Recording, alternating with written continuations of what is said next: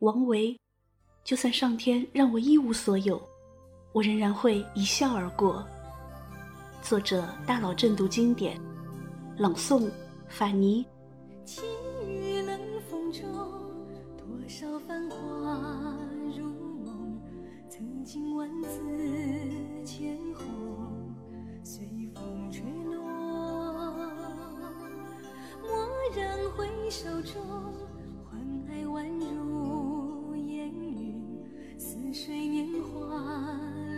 走，不留影踪。我看见水中的花朵，将要流出一抹红。他长身玉立在熙熙攘攘的长安，眉目如画，气质高贵，安然静谧，风姿绰约。他不说话，只是微笑，嘴角的弧度浅浅一弯，便已站立成了大唐最迷人的一道风景。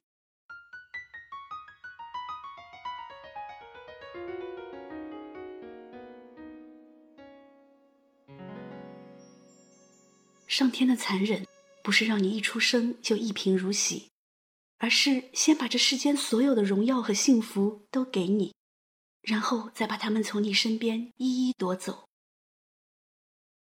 王维，大唐著名的诗人、画家、音乐家，他给我们的印象永远是云淡风轻，不食人间烟火。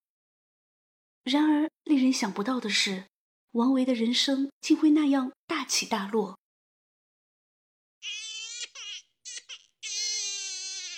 公元七百零一年，山西祁县，王维出生在一个人人羡慕的大家族——天下五大望族之一的太原王氏家族。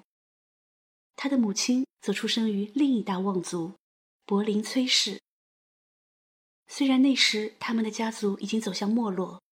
但王维血液里的那份与生俱来的高贵不会改变。他那素未谋面的爷爷王胄曾经担任朝廷的乐官，王维继承了爷爷的音乐细胞，小小年纪便能随手弹奏乐器。王维的母亲擅长画画，尤其是水墨画。王维经常拿起毛笔学着母亲画画，一画就是一整天。王维的父亲王楚莲很重视儿子的教育，他亲自教儿子学习诗文。就这样，小小的王维得到了全方位的培养。然而，如此现实安稳、岁月静好的日子，在他九岁那年一去不返。他的父亲因病去世了。你看，上天先给了他一个人人羡慕的家。然后又安排他少年丧父，这便是王维在一生中经历的第一次大悲。不过，即使遭遇如此变故，王维的母亲也从来不在孩子面前流露内心的悲伤。她遣散家奴，变卖家产，带着王维和王维的四个弟弟、一个妹妹，一起回到了娘家蒲州。在蒲州。王维的母亲生活的依然淡定从容，她每天拜佛念经、刺绣，还把绣品拿出去卖，以补贴家用。同时，她一直没有放弃对孩子们的教育。就这样，尽管没了父亲，但是几个孩子仍然健康的长大了。王维每天在家门外摆摊，卖他自己画的画，比他小一岁的弟弟王静。则经常帮人写文章赚取稿费。有一回，有个人来给王静送稿费，却错敲了王维的门。王维笑着指着对面的门说：“大作家在那里呢。”哦，我们熟知的“作家”这一称呼，竟来自王维少年时的一句玩笑。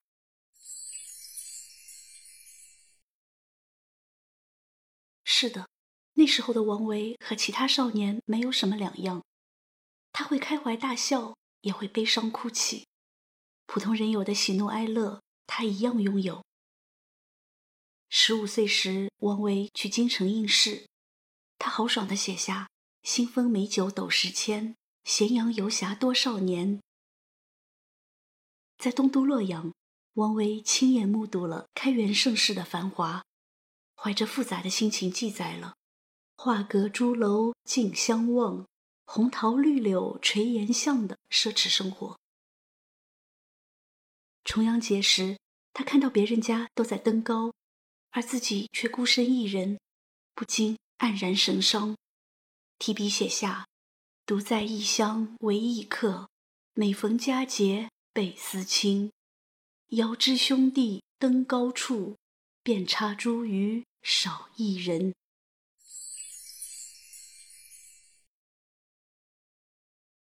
在外游历数年后。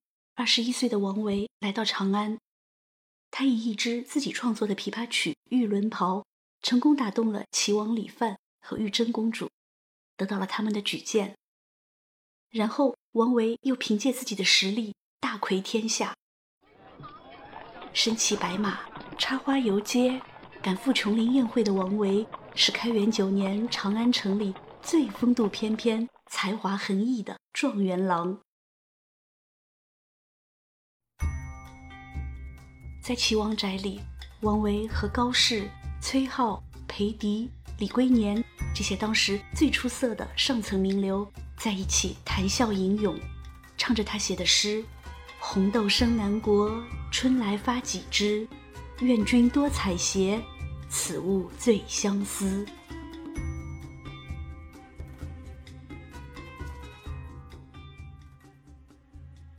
若有客人从家乡来到长安拜访，王维会迫不及待地询问：“君自故乡来，应知故乡事。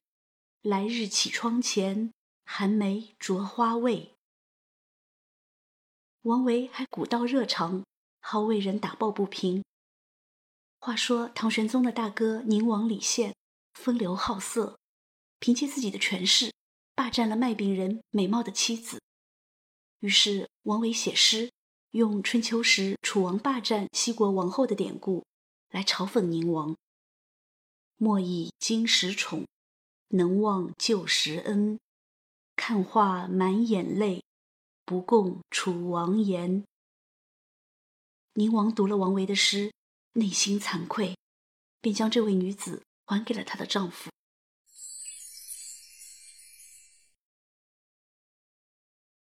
王维是那样优秀。他弹得一手好琵琶，画得一手好画，写得一手好诗。王维意味着品味。长安城的显贵们都以能请到王维来家里做客为荣。然而，就在这个大好青年生龙活虎、意气风发的时候，上天却狠狠地向他泼了一盆大大的冷水。当时，王维的官职是太岳丞。主要负责排练皇家音乐和舞蹈，这项工作对精通音律的他根本构不成挑战。但才当上太岳丞没有多久，王维竟被贬官了。罪名是在彩排五方狮子舞的时候，王维私自看了伶人舞黄狮子。原来黄狮子的“黄”和皇帝的“皇”谐音，意味至尊，因此黄狮子只能为帝王欣赏。只有在皇上到场的情况下，才可以舞动。就这样，王维被贬为冀州司仓参军，不得不离开帝都长安，去遥远的冀州做一个管粮库的管理员。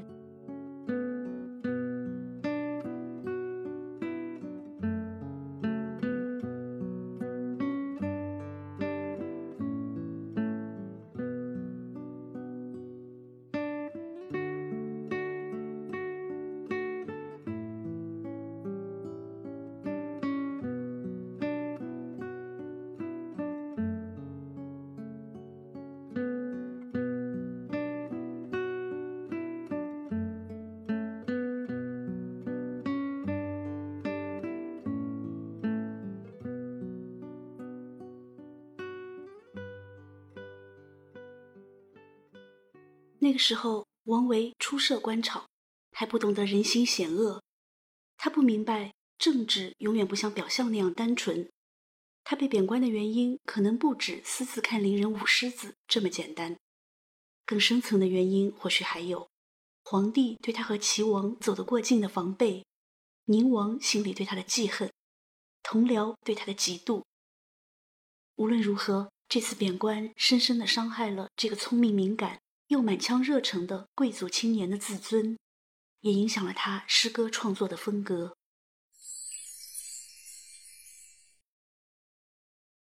伤心沮丧的王维一路风尘仆仆，前往冀州赴任。途经洛阳时，他和母亲、弟弟、妹妹匆匆见了一面。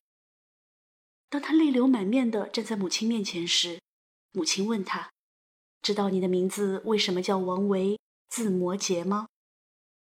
王维当然知道，从小母亲就教他背诵《维摩诘经》。维摩诘是一位印度高僧，维摩诘的名字翻译过来的意思是“没有污垢”，也就是净。母亲把维摩诘的名字拆开来给他命名，是想告诉他，只有内心清净，才能心灵平静，从而达到人生最高境界。可是王维不明白，这样的清净和平静，要如何才能做到呢？正当他蹙着眉头陷入沉思，母亲微笑着在他的手心里写下了一个字。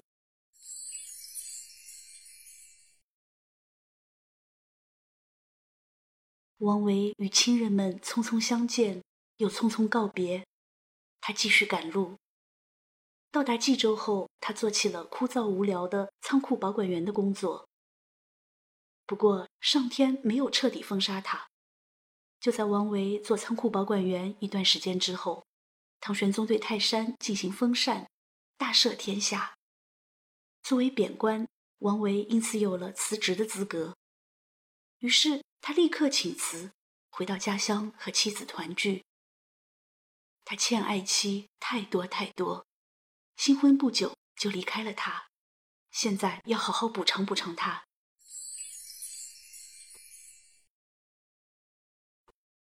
王维的妻子聪慧温柔，善解人意。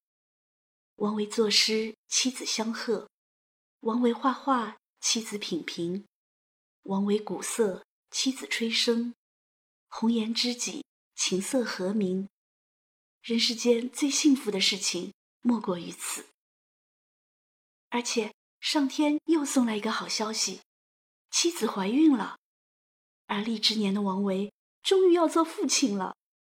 他那颗曾经从天堂坠入地狱的心，如今被喜悦填满。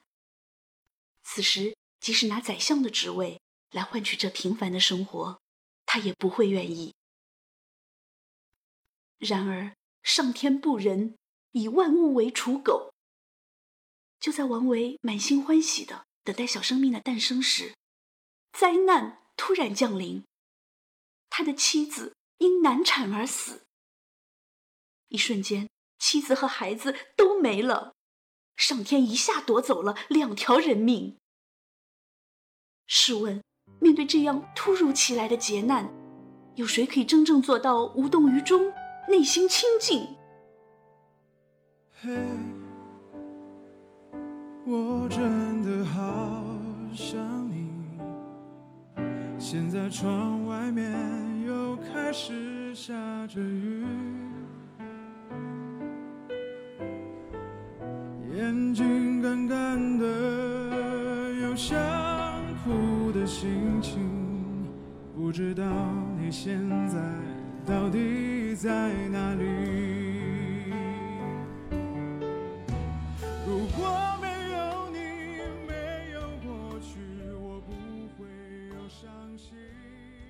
中年丧妻，老而无子，此后三十年，王维一直独居，终身不娶。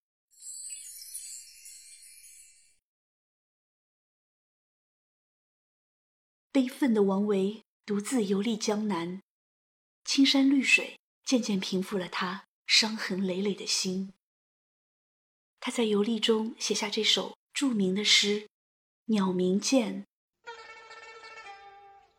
人闲桂花落，夜静春山空。月出惊山鸟，时鸣春涧中。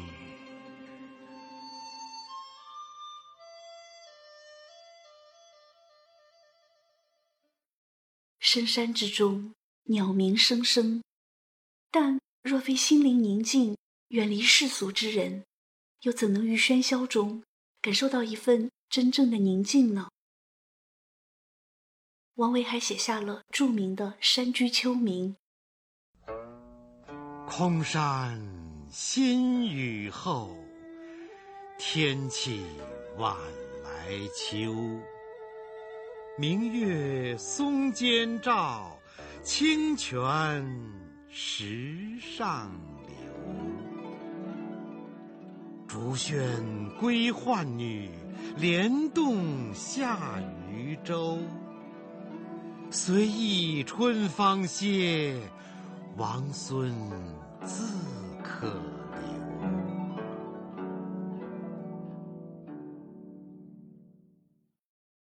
这是一幅清新秀丽的山水画，也是一支优美恬静的轻音乐。是微是微，胡不归？还是归隐山林吧。或许只有在那里，才能获得内心的平静。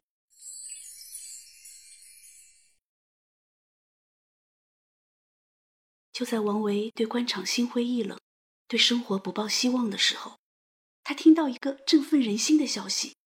贤明正直的张九龄出任宰相。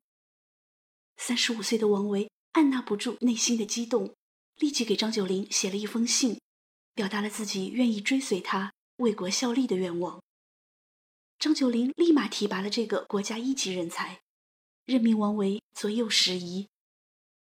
右拾遗这个官职虽然不大，但可以接近皇帝，升迁的机会很多。王维不负张九龄的期望。官越做越大，从八品的右拾遗，一直做到正五品的给事中，成为张九龄的左膀右臂。值得一提的是，在张九龄府里，王维遇见了孟浩然。人世间有一种相遇，但曾相见便会相知，王维和孟浩然的友谊便是如此。自陶渊明开创田园诗派以来。正是王孟二人把山水田园诗发展到顶峰，从此无人可以超越。王维在辋川山谷买了一所别墅，这所别墅原是诗人宋之问所有，那里有山有湖有林有谷。王维亲自规划每一处建筑，亲自设计每一个细节，他要把这里建成自己心中的世外桃源。王维的生活似乎开始顺风顺水，然而此时坏消息传来，张九龄被贬官了。原来啊，张九龄看出安禄山有篡权的野心，可唐玄宗却信任安禄山，认定张九龄陷害忠良，于是张九龄被罢相，逐出京城。张九龄的离去，使王维对官场失望透顶。他不顾形势凶险，给被贬荆州的张九龄写下文字：“举世无相识，终身思旧恩。”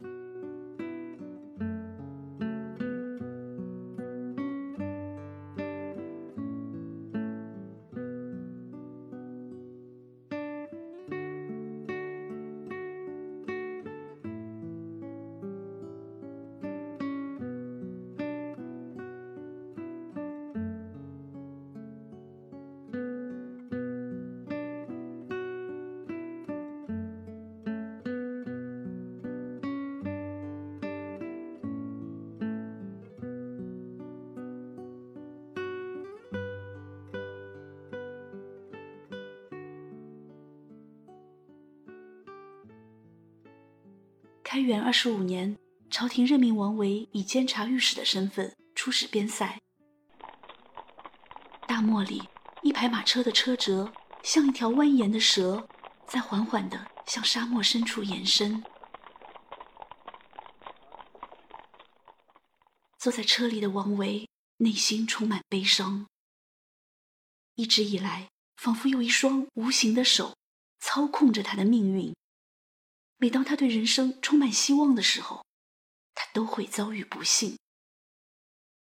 王维觉得他的一生就像飘飞的蓬草一样，无依无靠，不知道归宿在哪里。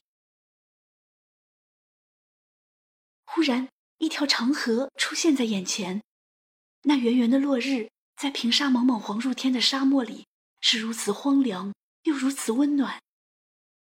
而远处的一道孤烟，像一把利剑，直指苍穹，令人震撼。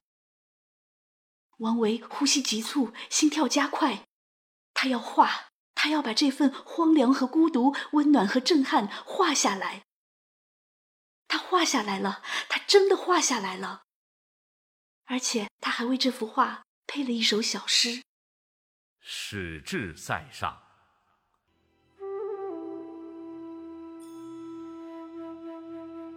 单车欲问边，蜀国过居延。征蓬出汉塞，归雁。”入胡天，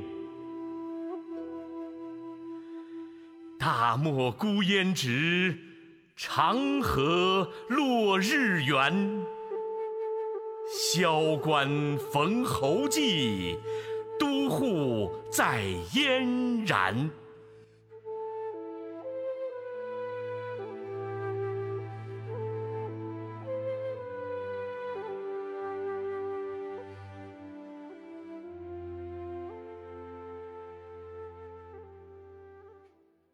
王维陶醉在这壮美的景色里，他不知道还有一个更大的惊喜在等着他。就在这茫茫大漠，他遇见了河西节度使崔希义，还有老朋友岑参、崔颢、高适。这是他乡遇故知啊！尽管边塞酷寒难耐、风沙蔽日，但也比朝廷上如履薄冰、勾心斗角不知道强多少倍。王维和老朋友们一起打猎、追鹰逐兔，一起骑马出行，饱览边塞风光。王维觉得这里的生活每天都是崭新的，他从来没像现在这样活得如此恣意。好想一辈子都留在这里呀！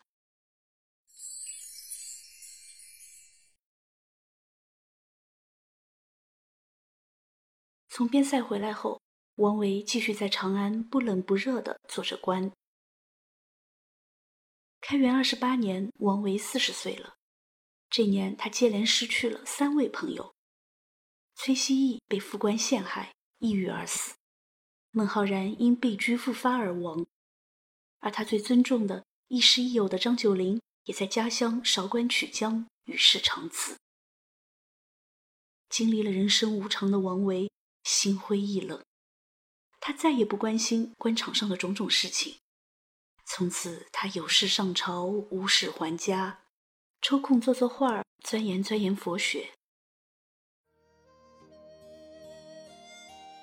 闲暇时，王维常到辋川别墅小憩，他在那里信步漫游，静静欣赏花开花落，云卷云舒。他沿着山间的小溪，不知不觉便走到了尽头。走到尽头就走到尽头吧，管它源头在哪里呢？世间万物自有它的来处，也有它的去处。山穷水尽时，就抬头看看天空的行云变幻吧。水自然会变成云，云自然会变成雨，山涧自然又会有水。何必纠结它来自何方呢？和偶遇的山温谈笑聊天，不好吗？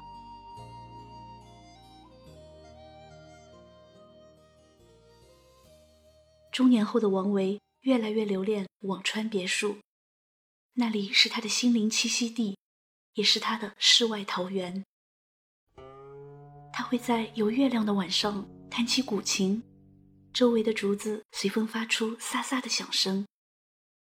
或者什么也不做，只是看着一朵芙蓉花静静的开放，一切都寂静空灵，没有生的喜悦，也没有死的悲哀。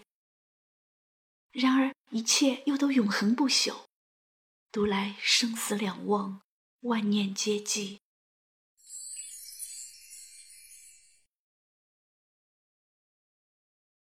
数年后，王维的母亲去世。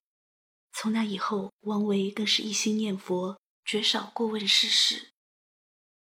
所有人都羡慕他身居高位，风光无限。可他们怎知，王维在意的只是内心的平静。他是真正做到了大隐隐于朝。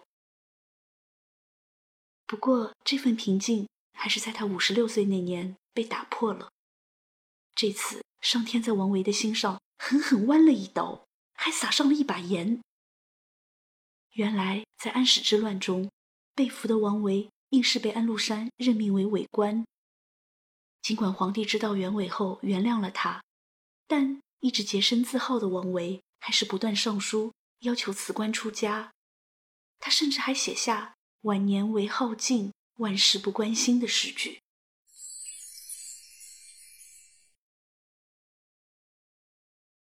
一生都在不断的得到和失去里起起伏伏。王维终于明白，人生的过程其实就是一个不断失去的过程。既然不断失去，那么何不彻底放空自己呢？空，正是当年母亲在他手心里写下的那个字。人生在世，万事皆空，所以何必在意那些身外之物呢？只有达到内心的平静，无欲无求，才会在面对人生打击又无能为力的时候，真正看开。就算上天让我一无所有，我仍然会一笑而过。想通了这些之后，王维把悉心经营多年的辋川别墅捐给了寺院。从此，他下朝之后专心修佛。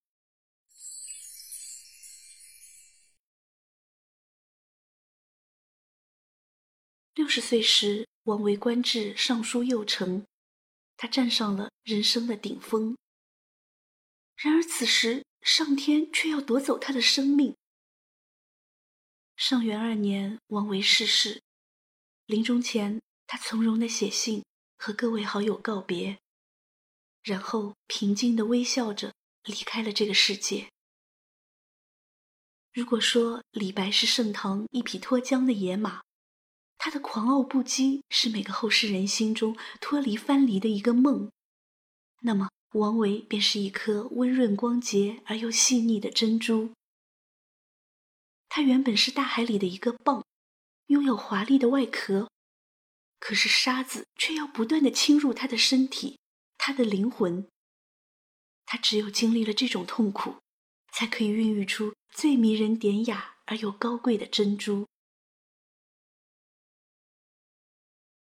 王维是诗人，也是画家、音乐家。苏轼曾说：“为摩诘之诗，诗中有画；观摩诘之画，画中有诗。”王维为后世留下了《山水论》《山水诀》等绘画理论著作。他独创的泼墨画法对后世影响很大。他在绘画中处理人和山水的画风。更是深深影响了一代又一代人。此外，王维在音乐上也颇有建树。他能仅凭一幅画里每个人手拿乐器的姿势，就断言其所演奏的曲目。这份天赋令人啧舌。是的，这就是王维。他长身玉立在熙熙攘攘的长安，眉目如画，气质高贵。安然静谧，风姿绰约。他不说话，只是微笑，嘴角的弧度浅浅一弯，便已站立成大唐最美丽的一道风景。经历了人世的大繁华，而后又一无所有。他倚杖柴门外，临风听暮蝉，不慕荣华，不求富贵，只求心灵的安宁。他的思想是那样的清净，心灵是那样的平静。他完全放空了自己，身心和大自然融为一体，和整个宇宙融为一体。他达到了人生的最高境界。王维被世人称为诗佛。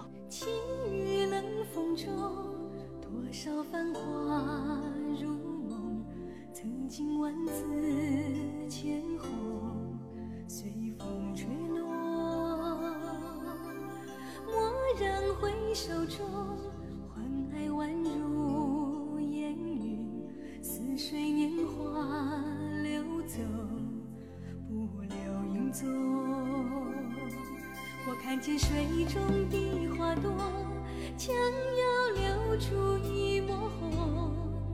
奈何辗转在风尘，还有往日颜色，我看见泪光中的我，无力留住些什么，只在恍惚醉意中，还有些旧梦。